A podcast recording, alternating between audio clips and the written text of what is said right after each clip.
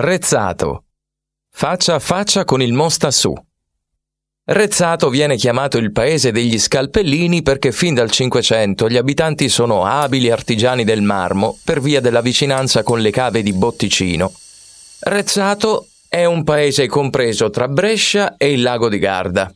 Il borgo ha origini tardo-medievali e il suo territorio si estende su diversi colli, tutti inclusi nel Parco delle Colline Bresciane.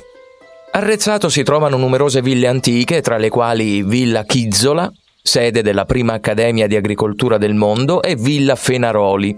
Dietro quest'ultima, oltre alla sua maestosa architettura, si erge il colle del Parco di Bacco, raggiungibile salendo un'imponente scalinata settecentesca.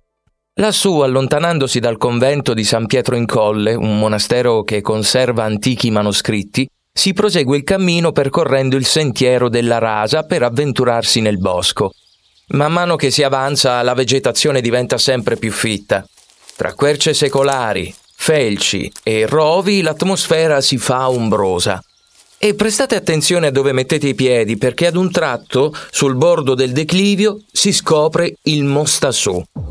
Questo è il nome del faccione che compare scolpito su una pietra è un bassorilievo e i suoi tratti accennati creano il volto di un uomo, o forse è una donna, oppure una bestia. Le sue origini sono sconosciute e legate a storie misteriose.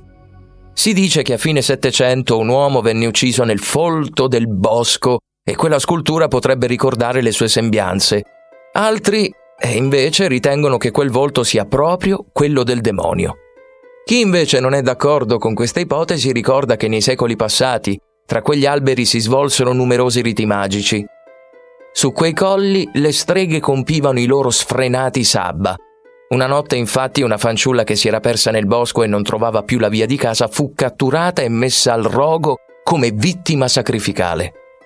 Quale sia la verità del Mostassù non è dato saperlo, ma un'altra ipotesi è quella che crede che il profilo sia quello del Green Man, un volto pagano di un uomo tutto verde che rappresenta la forza incontrastabile della natura per rimembrare agli uomini di rispettarla sempre.